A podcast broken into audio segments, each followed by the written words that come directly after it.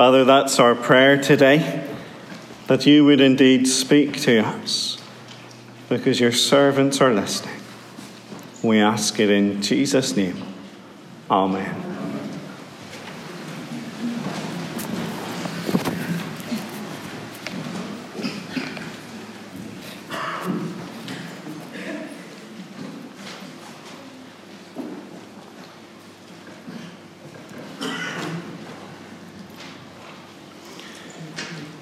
I see trees of green, red roses too.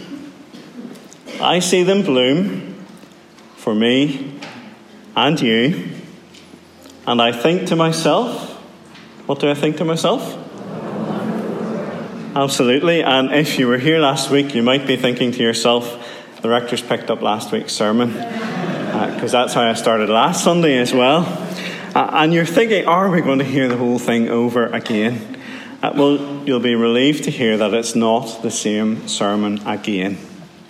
Uh, but perhaps as I read Genesis chapter 2, uh, and it would be good to have that open in front of you, page 4, uh, but as I read it a few moments ago, uh, you might have been thinking to yourself that it seems awfully similar to Genesis chapter 1. Uh, after all, it's another telling of the creation story. So, what is going on? Think for a moment of watching football on TV, uh, maybe match of the day uh, last night. Uh, when a goal is scored, they don't just show it from one angle. They show it from one side and then they show it from the other, and then from behind the goal and then overhead, and, uh, and they might show it in slow motion so you can see exactly what happened. Uh, they might focus on one player to see how he uh, was involved. You get a bigger picture when you see it from lots of different angles. And that's part of what's going on here today. But also, while it looks as if it's the same old story again, uh, this is a new departure. Uh, the story is going somewhere. You can tell that by the start of verse 4. Look at it with me. It says, This is the account of the heavens and the earth when they were created. The way that verse starts, the way that line starts, is the way that Moses, the writer of Genesis, divides up his material.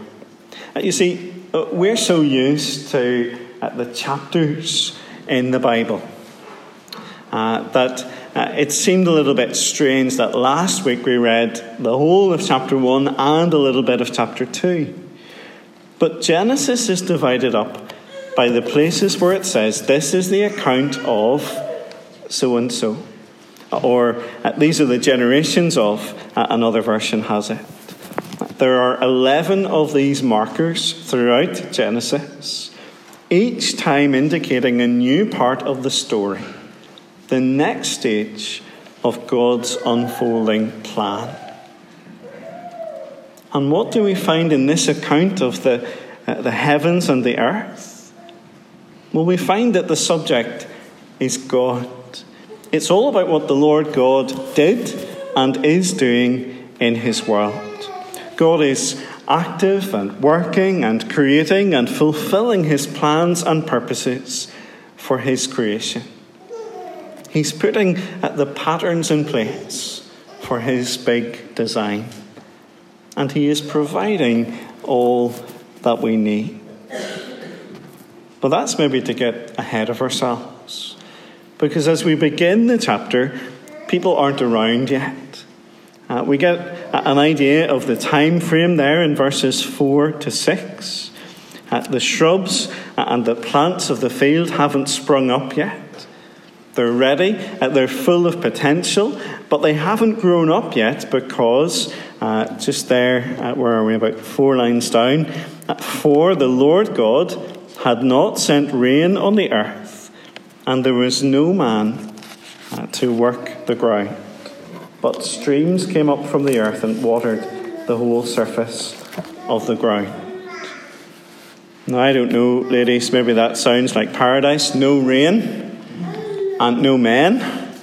Uh, but of course, there are no women either yet. Uh, not quite yet. But that's all about to change as God makes man.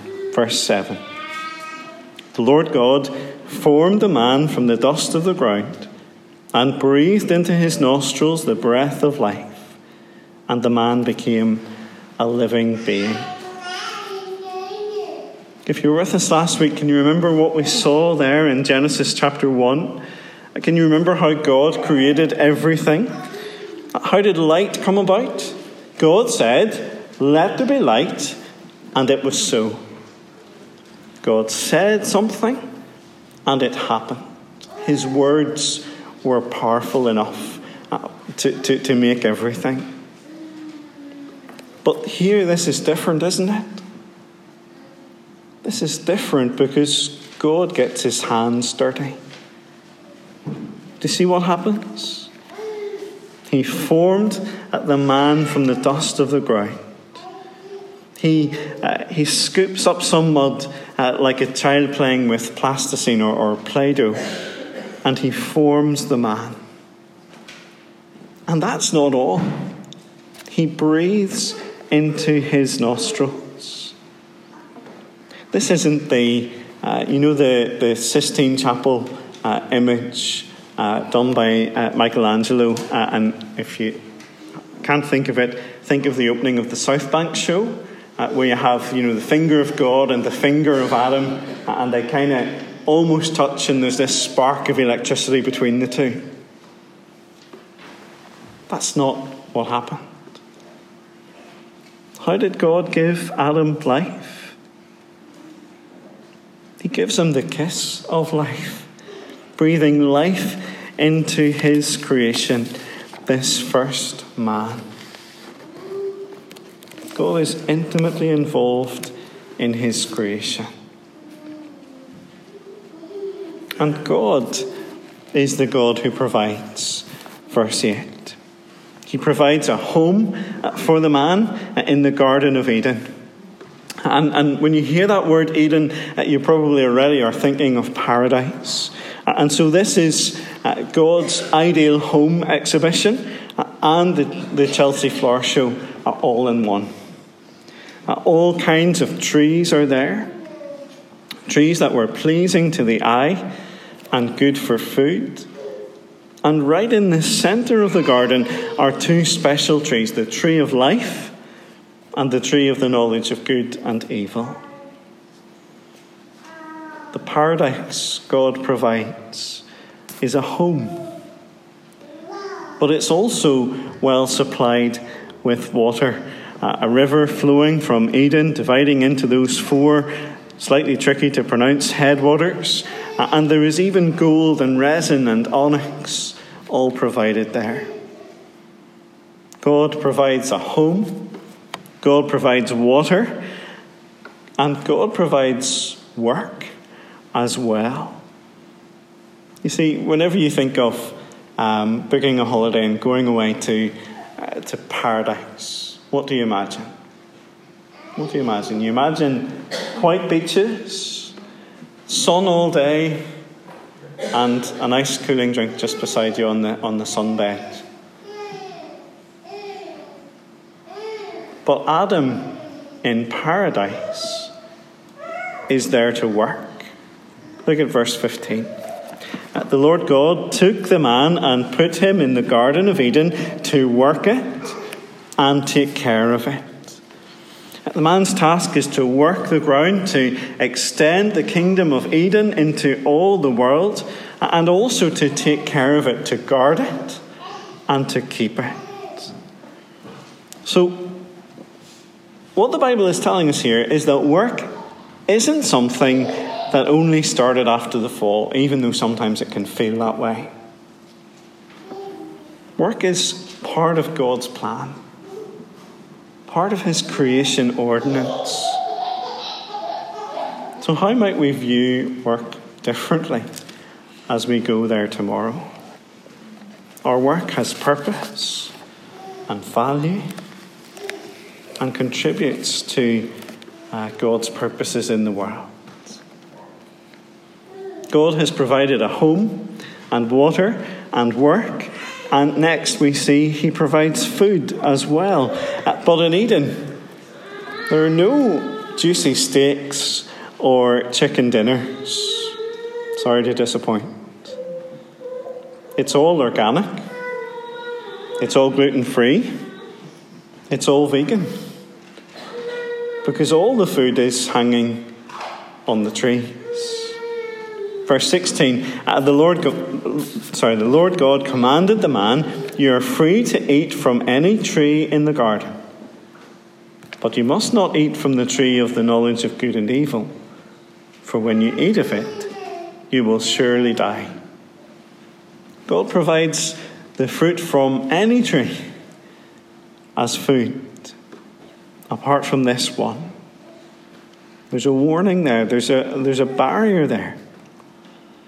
You see, there's, there's abundance in paradise, but there's one tree that he can't eat from. Just one restriction. The only commandment that Adam has will he obey or will he not? We've seen how God has provided so much a home and water and work and food uh, and his good commandment. Uh, and you could think to yourself, what a wonderful world, what a perfect paradise. And you'd be right. And the echoing chorus that we kept hearing last Sunday, uh, and God saw that it was good, you could almost have it here again.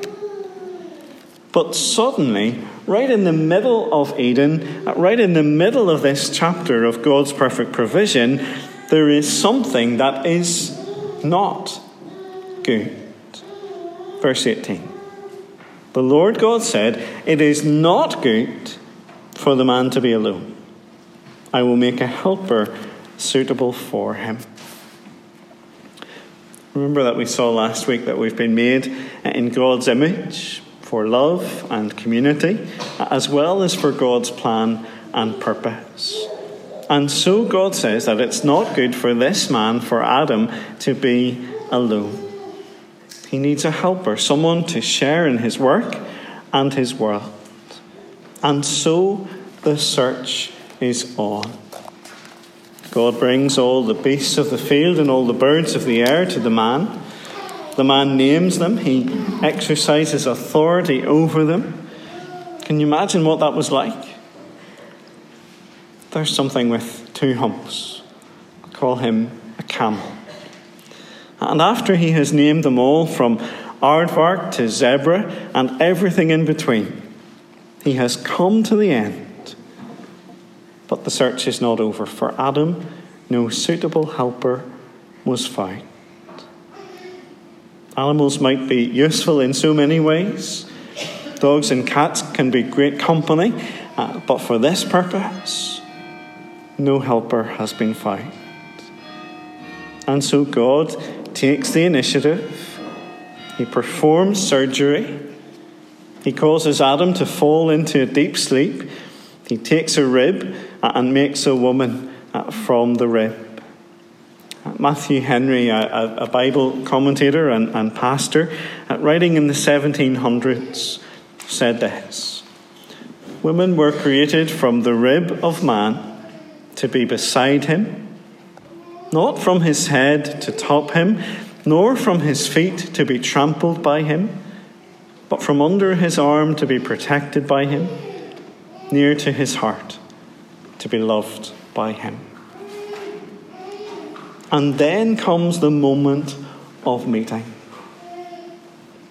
When the man and the woman are introduced.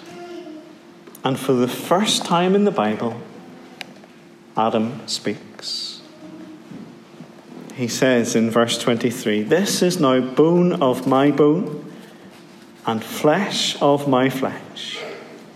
She shall be called woman for she was taken out of man.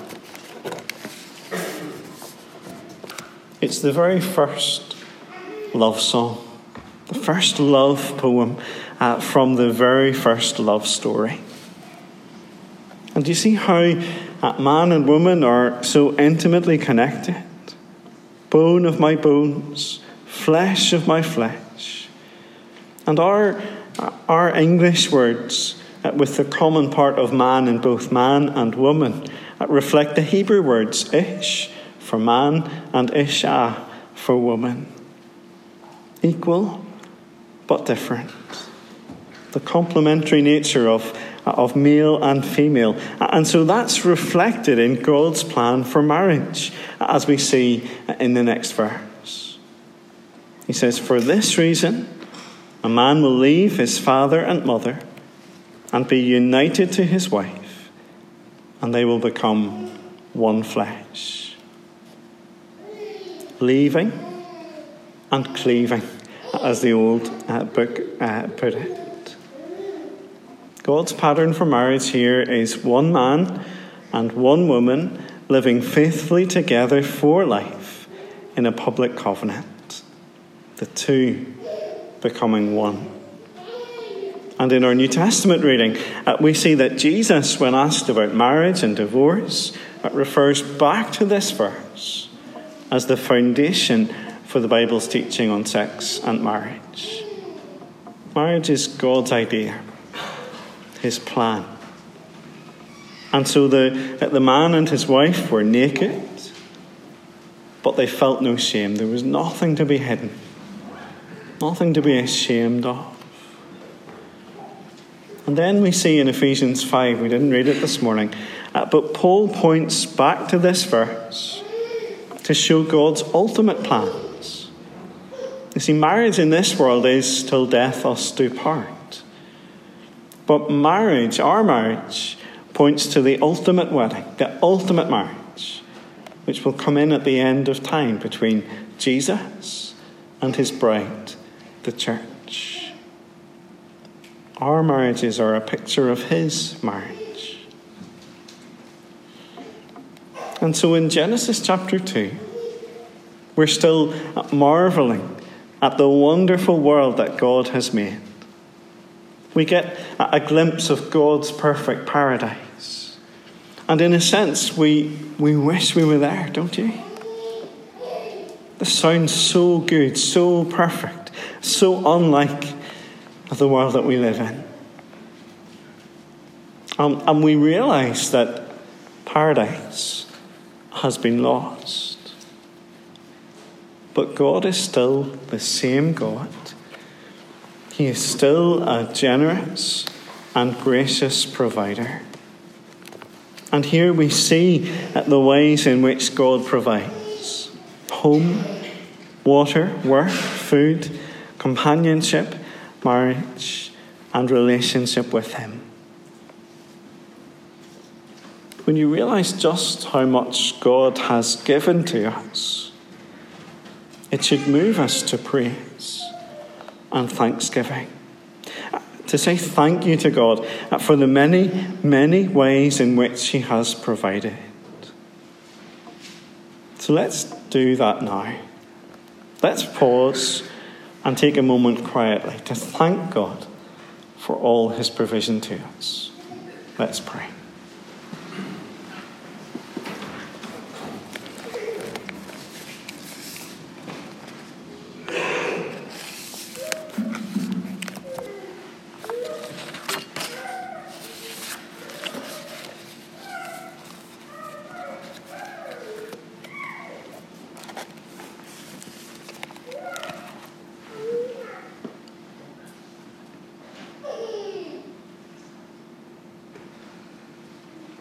Heavenly Father, we thank you that you are the same yesterday and today and forever. We thank you that all good gifts come from you. We thank you, Lord, for the many ways in which you provide for us every day. Ways that perhaps we don't even think about or acknowledge. Help us, Lord, not to take them for granted but to thank you, the giver.